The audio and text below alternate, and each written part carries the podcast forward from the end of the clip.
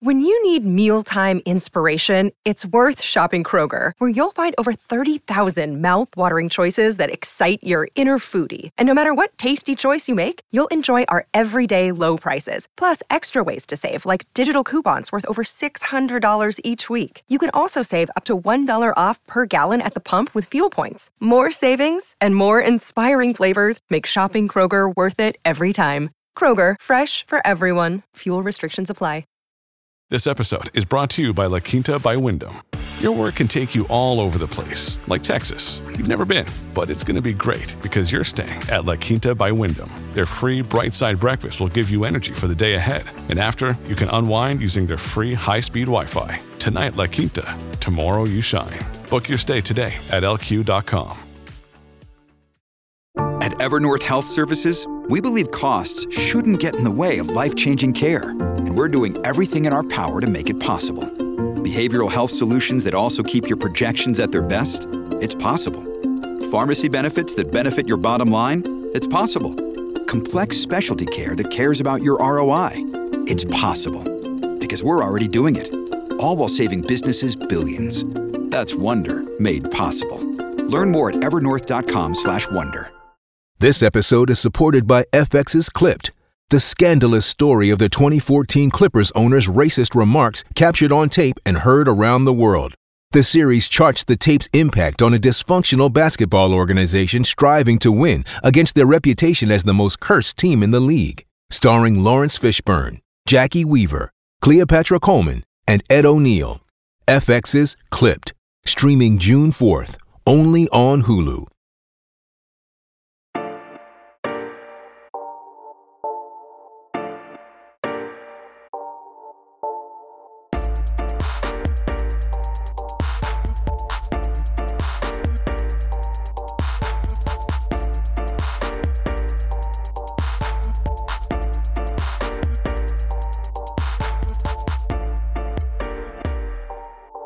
Welcome to another episode of That's a Wrap podcast. I'm your host for today, Jay Rosales. Usually I'm a co host, but I've told Dre and Jason to, to take a seat on this one. We've got a special guest for you today.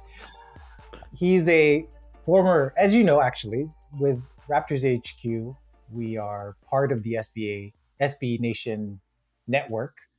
Mm-hmm. And an alum of that network, of this network, the NBA, former NBA editor on SB Nation, Mike Prada, is going to be joining us today. But even after that, he's currently the NBA editor over at The Athletic. But more important than all of that, he's got a new book coming out called Spaced Out How the NBA's Three Point Revolution Changed Everything You Thought You Knew About Basketball. Mike, welcome to the show. How are you doing? I'm doing great. How are you? Couldn't be better. I like I said, I I kicked the other two guys out. I want you all to myself. Yeah, I was gonna say you, you kind of like you, you kind of ran an ISO there. I see. Yeah, I did. I did. Uh, I'm definitely not following the principles that you laid out and spaced out. Mm, uh, I spaced yeah, you're doing one of those.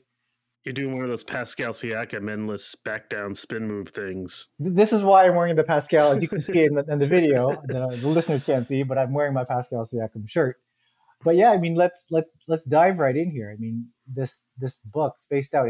I imagine it's a long time coming. Like, how? Mm-hmm. Where do we start with this? How? How? What motivated you to write the book? Like, how have you been working on this? So I actually got the pitch from Triumph the day that SB Nation furloughed me, which was uh, in April of 2020. Uh, and they said, "Hey, you want? We're looking for somebody to do kind of like uh, how do you watch basketball smarter type of book." Um, they had one for football, they have one for hockey, uh, and they wanted to know if I was interested in doing it. Um, and again, like the timing could not have been better, given that I was about to. You know, I, I didn't. I kind of assumed that I was going to be gone for good, but then that was the case. Uh, and then, yeah, it, it kind of developed into this idea. You know, I outlined it out. I, have been thinking about it through for a long time. You know, I think um, it, it's just sort of much more interesting to me than sort of me just being kind of coming from high above and being like, here is how you watch basketball. um, so we kind of refined the idea. They were really happy with it. And uh, took the better part of, you know, what is this? This is like by August 2020 is when I signed the contract. So we're now what? Almost, it's took the better part of two years uh, maybe a little less than two years to write it. And yeah, that's kind of what it was like. Um, I turned the draft in in March of wow. this year. We'd finished some graphics that I don't know if you you haven't. I don't know if you've actually picked up the book yet. I think I just sent you a digital copy. Yeah, um, but they're like their graphics. Yeah, their graphics I was working on until July, and now here we are. So um, yeah, that's kind of the the Cliff Notes version of the journey that I went on. Yeah, yeah, and you know, as as as you kind of uh, alluded to, you did send me a copy of, of one of the chapters, and I was blown away by the detail and the amount of information you have here. I mean, it's it's it's not a surprise because I've also been following along with your work when when you were writing uh, on, on SB Nation. So it's great to see it finally in a hardcover form. Yeah. Uh, was yeah. this was this always something that you've always kind of dreamed of, like having a no published book? Absolutely. I had no, I didn't think I was going to write a book at all. They yeah. pitched it to me. Um, yeah. So that, I mean, obviously that that's, uh, it's really uh, an honor that they're interested, but yeah, I had to almost reverse engineer the whole thing. Mm-hmm. mm-hmm. Um, I didn't know what I was going to do when I got furloughed. I was, yeah, I did a newsletter for a while, you know, obviously now I'm at the athletic, uh, as one of their NBA editors. So, but yeah, no, it wasn't, it wasn't really on the radar at all. No, it was something that they pitched to me and, I had to kind of retroactively kind of go through like the whole process. I mean, usually you have a pitch and you pitch it around a bunch of different publishers.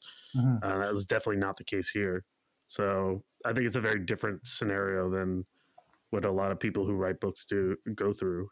Mm, right. And, and in terms of incorporating it into your daily life, like you're, you know, as you mentioned, NBA editor over at the Athletic, how how do you balance that? Like, how do you make time right. for it?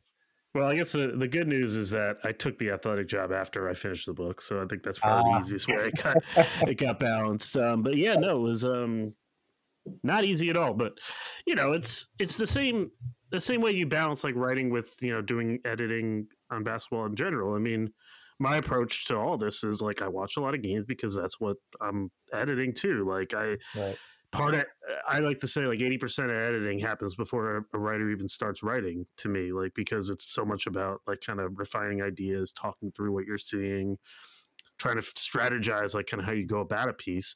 And to me I, have always t- had the approach that i can't do that as well uh, if i'm not watching the games themselves. I mean i'm a little obsessive about it but i think it's i think the skill to that degree that they're complementary the skill set. So right you know that's kind of how i've always approached it so in some ways it's all at the same time but mm-hmm. um, yeah i don't think i could have written a book and had two kids under five and a full-time job which i didn't at the time so yeah. that's the best way i can answer that question yeah no that that's that's that's a great answer actually and it really does paint a picture in terms of like what you had to kind of go through in order to yeah. write this book right and i guess along those same lines uh, like what was your i guess what challenges came across while you while you were writing? God where to begin man? Uh well again like I, I, would say that you know it was a it's a very different process than most books because this isn't like kind of a you know you're inside a season with a team or something like that or whatever. I mean in some ways the hardest part um, for most people, but was probably the easiest part for me because my editing background is just kind of figuring out what the structure was going to look like because there's so many different ways to go about this topic. You know, this is a humongous topic.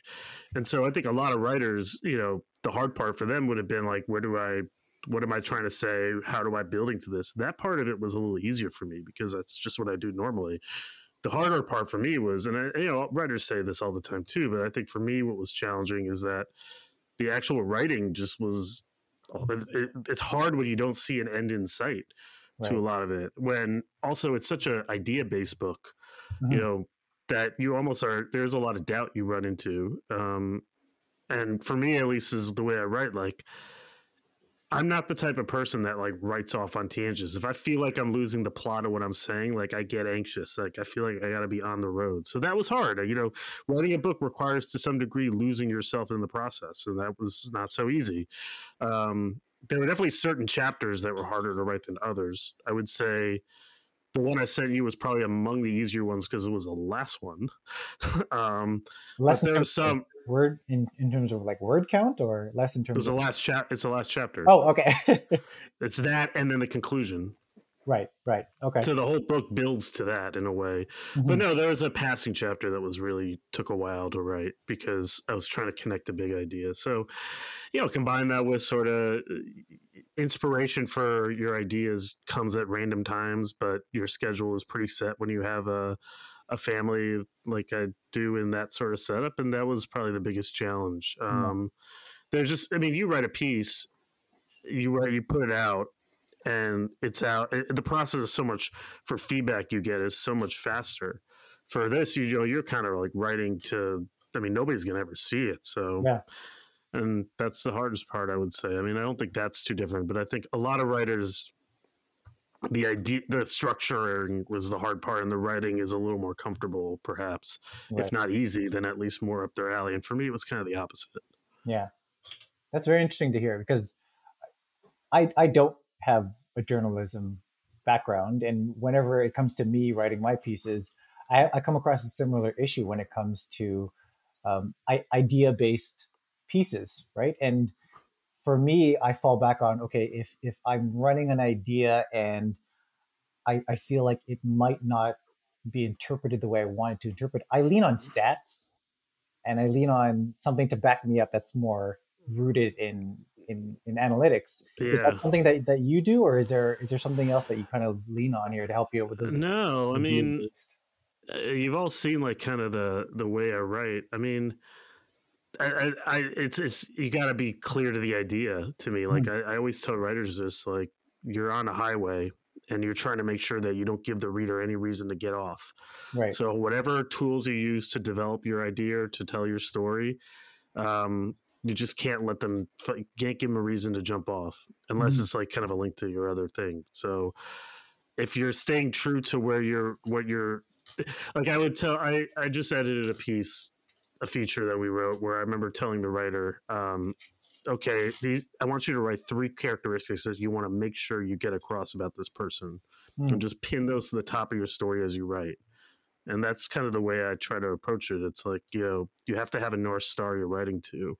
Right. Um, sometimes I think you know, and, and I actually see this more with the type of stuff that I do, it, or people who do stuff like I have done, where you kind of you end up letting the stat or the film speak for itself, but like mm-hmm. they're tools for you to manipulate. You are the storyteller, right. and one of the things that I think is hard for people to deal with in the moment is this confidence of like kind of you're your own narrator, you're your own kind of curator, and that's kind of what people are coming to you for. And for me, it just you know overdoing it so much, you know, coming through the SB Nation apparatus, it just was a little more comfortable for me. Mm. Um, mm.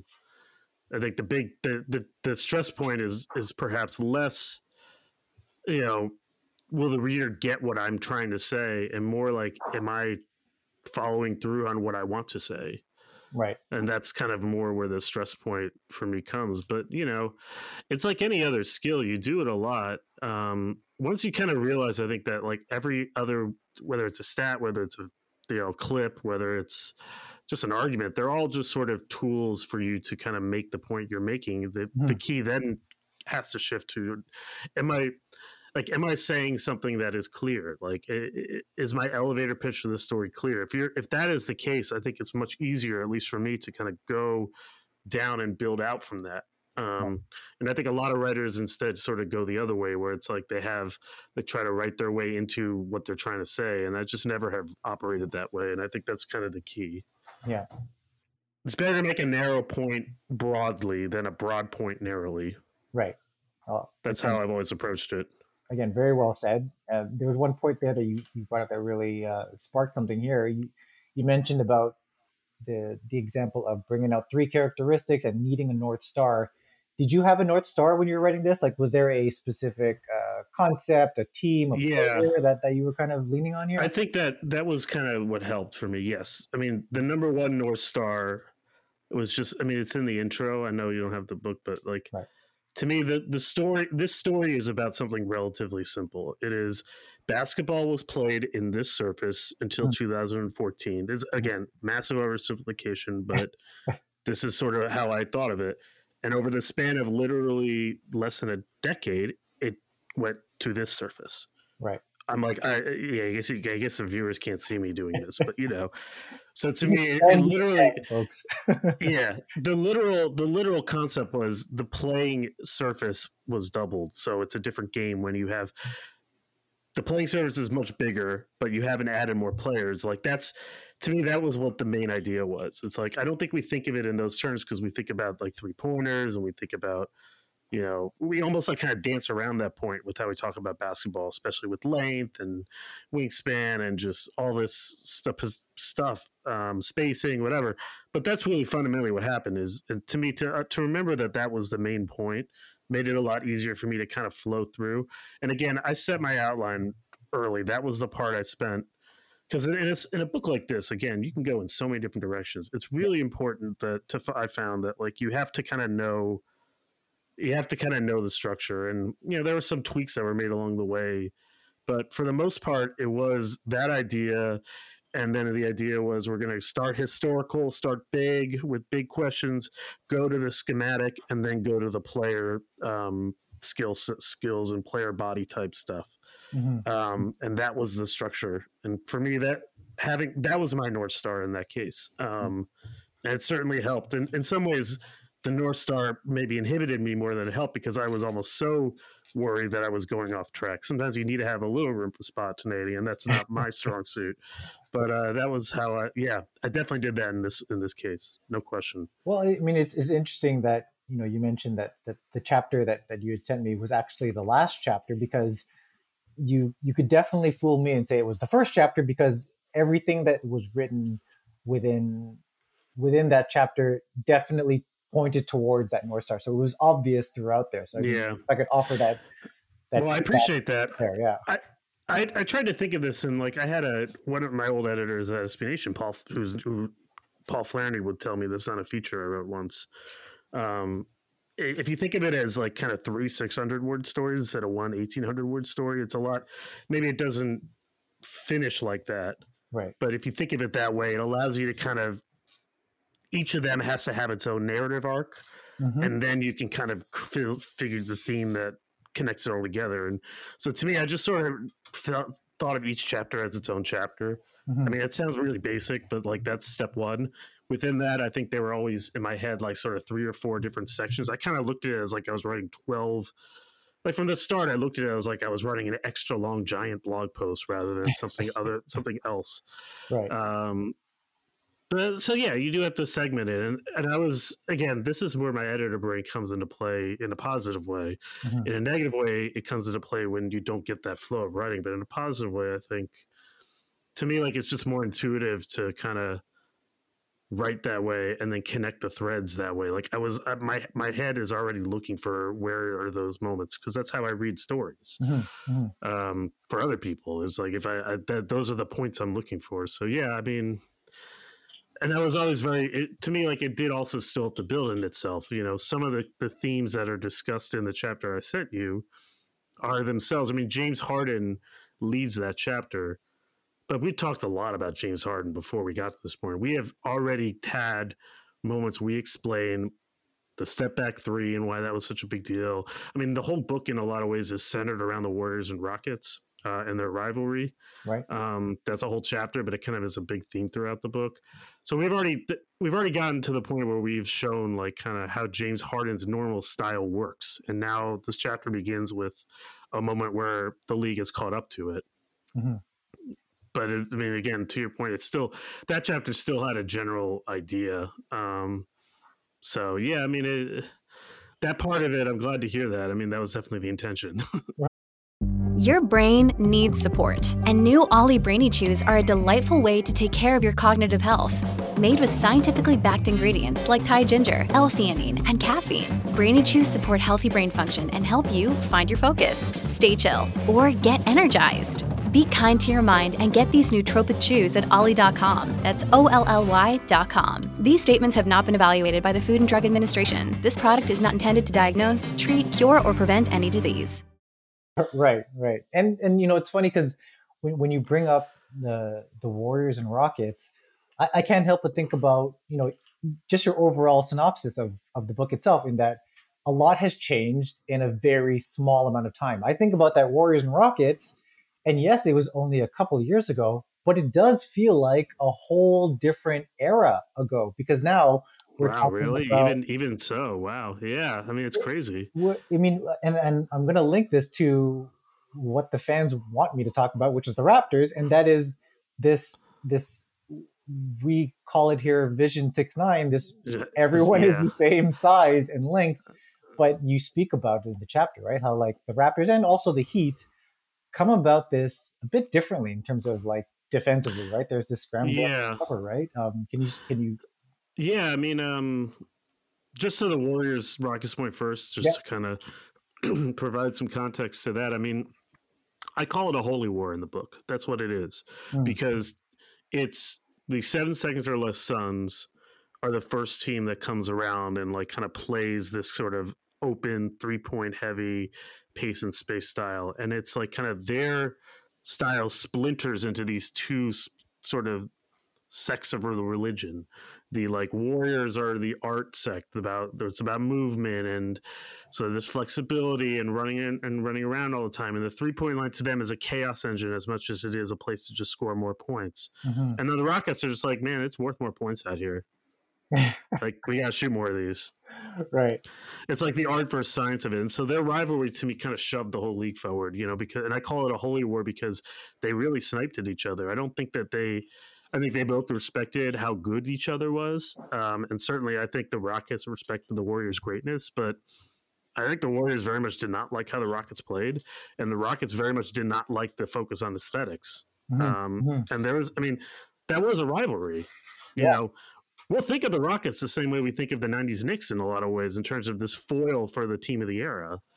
Um, but yeah, I mean, absolutely. Just to illustrate the point, I mean, like the Warriors, I think in 2015 shot like 31 threes a game, and you know that would have ranked number one and that was by far number one in the league that year. The I don't remember if it was 15 or 16, one of those years. Yeah, be 28th last year.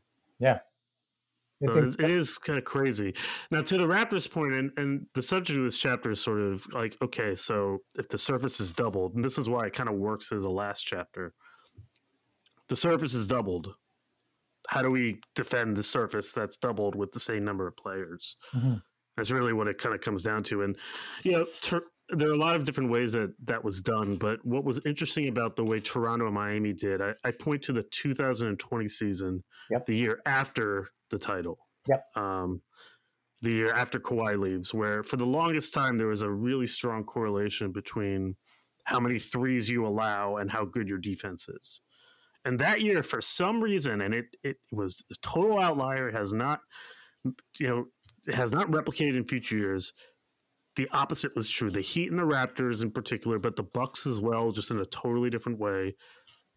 The the teams that allowed the most three point attempts were good defenses. Yeah. And Toronto and Miami were two of those. And those it's like everything we thought we knew about this, it's actually the opposite. And so what are they doing?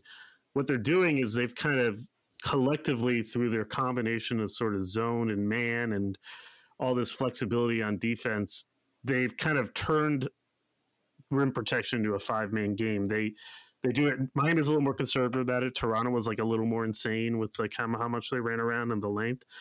But the idea is like we're gonna kind of on every potential drive, five guys are gonna kind of sink, recover, sink, recover, sink, recover, and it really opens up when you combine that with all the zone stuff that they were doing. It really opens up defense in the modern era as this idea of we're collectively closing different spaces higher up the floor but we're doing it together. So it's almost like man to man and zone are, are merging. Mm-hmm. Um, why is zone so much more popular now than it was before? Because it's really not that different from man to man. That's kind of the argument if you think about where that's going. Obviously, Toronto, from an identity standpoint, is leaning very much into this with every with what you described. The is it Vision Six Nine? I feel like I, I fucked this up in uh, in a story I edited once. Um, Project Six Nine. I think I said Project Six Nine. Vision Six Nine. Work, both work. Yeah, I think we tend to use Vision Six Nine a bit more, but Project Six Nine also works. Yeah, that's been it's an okay. interchangeable thing. I might have, I might have said Project Six Eight too. I don't remember. anyway, um, yeah, I mean for them it's very simple. Like you know these guys are long, you cover more space with arms, and you do it collectively. That's the they're almost like kind of conducting a, a huge science experiment with it, with like everybody being this long. So yeah, Yeah, it's interesting to see sort of what the uh, pluses and minuses for that are like for them. You know, they do have this very idiosyncratic style. They are really good defensively, or at least they were last year. This year, they've been really good offensively, but it's still a very small sample. Yeah. Um, do they like what are the limitations? I mean, you saw that a little bit in the playoffs. I know there were a lot of injuries that screwed that series up, but Yeah. you know, they didn't have someone to guard Joel Embiid. They didn't really have somebody to guard Tyrese Maxey. Mhm. Um, it's interesting to see them kind of just be like, you know, no, this is what we're going to do. Like, we're going to push the envelope here. Maybe they'll be this generation's Rockets, uh, but hopefully more successfully. Now, I was actually going to bring the- perspective. I was going to bring up the exact same analogy actually with with when you think about the the, the holy war that you're referencing and there's there's almost like a, a sliding doors effect here, right? If the Rockets win that series instead, like what does that do with the landscape of the NBA? The, the Yeah. if if Kawhi re-signs with Toronto, maybe we never see this Project Six Nine or this this spacing of uh, sorry uh, scrambling, Whatever you, covering, right? yeah. So I, I would say they probably wouldn't have leaned in as much, but I, I mean, I would say that they they were playing similar style defense with like Marc Gasol just at patrolling the back line too. I mean, but you're right; it probably wouldn't have been as overt. yeah, yeah, and and I so would agree with. so so then I- guess w- when it comes to how the teams are are changing towards the spaced out era, do you are, are there specific teams that you feel are are ready for success? Like they're they've kind of adapted to this new era, hmm are ready for success? You know, what's what's funny is I think what's happening now, and we're almost like kind of at the like kind of maybe over. I would say since the bubble. Mhm. Um, I thought the bubble was a pretty interesting kind of stylistic moment for the league, even though you know a lot of people find it to be fraudulent. In a way, it was almost like the Warriors won again when you look at the teams that advanced, like teams like that were just kind of spread and stand in that bubble, like kind of fell apart. You know, whether it was Houston, the Clippers, uh, to some degree Boston, although obviously they made it to the conference finals. Um, they lost. They lost to a lot of teams. Milwaukee at the time, they lost to a lot of teams that were more cutting heavy. And what I think has happened since then is that that was the kind of peak of okay, we now use the spread era, the spread era. Now it's more the space era because you're finding more teams that are actually trying to pin you in a little bit more on the baseline. Toronto is a great example of this, although their offensive rebounding is down this year, I believe. Um, They they flipped the switch. They've gone instead of offensive rebounding, now they're number one in defensive rebounding and uh, number one in protecting the ball. They've totally flipped the switch again this year. yeah, we'll see how long that lasts. yeah, it's a short sample. Um, but yeah, Toronto's an example. Actually, you know, one of the the real turning points of the book. If there's like kind of a third main character of this book, it's Milwaukee and Giannis. Um, Mhm. One of the big turning points, I think, for them in their success uh, was this embrace of the dunker spot that happened after the loss to Miami, where they said, "All right, we can't this five out thing. Like, it's a good thing to have." But if we play a team like Miami and they're just going to kind of move their wall up to the free throw line area through this kind of in, out, in, out collective defensive approach, and to a lesser extent, frankly, Toronto the year, previous year when they lost, we need to now put a guy down in the, the baseline, the dunker spot. We need to find a way to move that wall back. And if we put a guy down there, then they have to follow us there. It's like kind of reminiscent of a strategy I talked about with George that George Karl did a while back, where he would put a player out of bounds. Um, that's also in the book. I don't want to spoil that too I much. remember that. Uh, Remember that though. yeah, uh, we, we put a guy there. We a our offensive rebounding more, but really what we're doing is we're kind of making it so that you have to push your wall back, and then by the time you have to step up to get to Giannis, it's too late. He's just going to dunk on you. So I think you're seeing more teams kind of uh, take that approach of almost like kind of pinning in the defense, Mm. so that if you're spreading out, they can't as easily kind of move their wall up as well. Like kind of. Are you a soccer fan? I, I watch a little footy, but not not a whole lot. Okay, so it's sort of like kind of Miami, Toronto, sort of play like kind of the equivalent of a high line on defense, right? Where they're they're closing that space up there. It's kind of the the analog. So like this is like kind of running a guy in from behind or kind of throwing long ball over the top. It's sort of the Right. the right. adaptive move, and I, I think you're seeing more teams take similar liberties there, where you know if we can kind of do that, if we can drive and we're just sort of we start spread out, but then like kind of we like are like kind of pinning you in, whether it's through our movement, through our drives, through the way we pressure the rim, we crash you off as a glass more. Um, you can't run as easily from this pinned in position if we miss, and you know, and, and if we're taking shorter shots, this kind of full court strategy, I think that's kind of something you're seeing a lot more. Memphis is another team that does a lot of this. Um, now, obviously, they spread out a lot to get to the rim, but once they get there, they pound it. They go Mhm. bam, bam. They, they they really attack it. Um, and I think you're you're seeing some more teams do stuff like that. I mean, New Orleans this year is kind of another example under Zion. So, in a weird way, the floor is reconstructing, but I would argue that it's not because you still have the outer limit of your spatial alignment is way up by the three point line, but now you're also taking the guys, you know, that maybe were just in the corner shooting threes, and you're pulling them now closer to the basket, underneath the basket in that area. You're creating that space, and then and then again you're jamming the rim and kind of pinning people in. I think it's um it explains a lot of why offensive rebounding is back up. Yep. And from that perspective, again, Toronto is very much like kind of the like the zealots of the era, and it's going to be interesting to see like to what degree they moderate to succeed. Uh, to what degree do they have to moderate to succeed? I Mhm. think it's very encouraging that they're third in offense this year um, because offense was a major problem. Because like, can they get some of the benefits of you know pick and roll play and you know all the spatial stuff out on the floor while also still maintaining the identity of pinning you in? Right. You know, so far it's looked pretty good, and we'll see how that goes in the future. But that's the goal.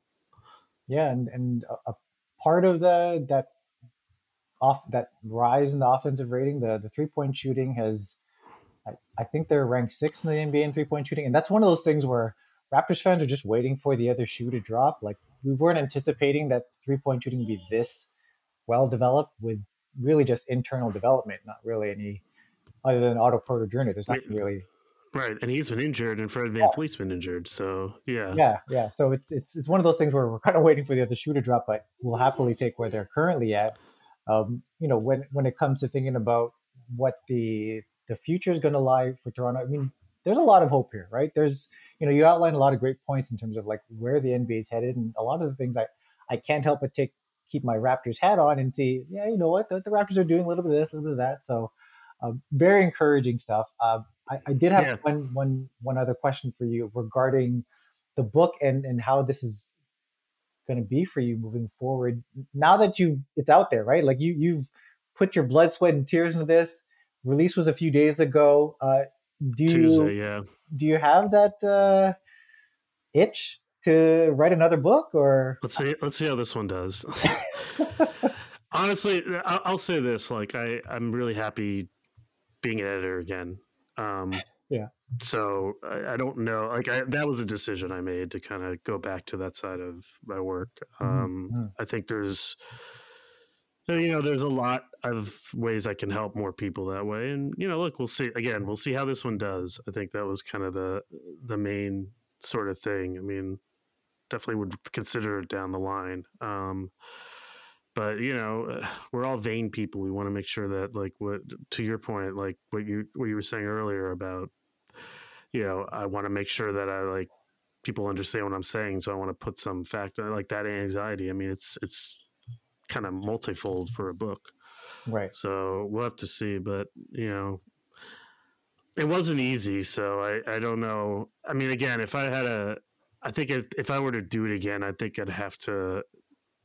It'd have to be a little bit, but yeah, sure, we'll see. I guess. Um, I definitely have no interest in pitching stuff around right now. Um, I'm pretty happy with, uh, you know, going back to the editing side. I think helping pe- writers improve. I think it's it's really important. We have a lot of great content producers in this world, Yeah. um, but I don't know if we have enough people that are really guiding them um, day to day. And I think that that's something that I think this industry needs, whether it's here, there, or wherever. Um, so I feel really strongly about that, and I think I can make more of an impact that way right now. But you know, we'll see. Yeah. Well, I mean, I gotta say, like, I, I've already ordered the book. I'm just waiting for it to arrive. It's absolutely worth everyone's time to to read and pick up.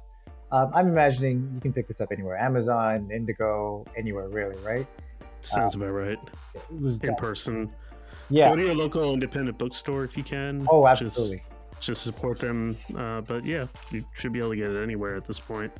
At least I hope so. I have to see if it's stocked. That's well, I, ain't doing that. That's for sure. well, you know, That's the publisher's job. that that is that is true. Um, so, Mike, I just want to thank you again for taking the time out of your extremely busy schedule. I know first week of a release is definitely busy.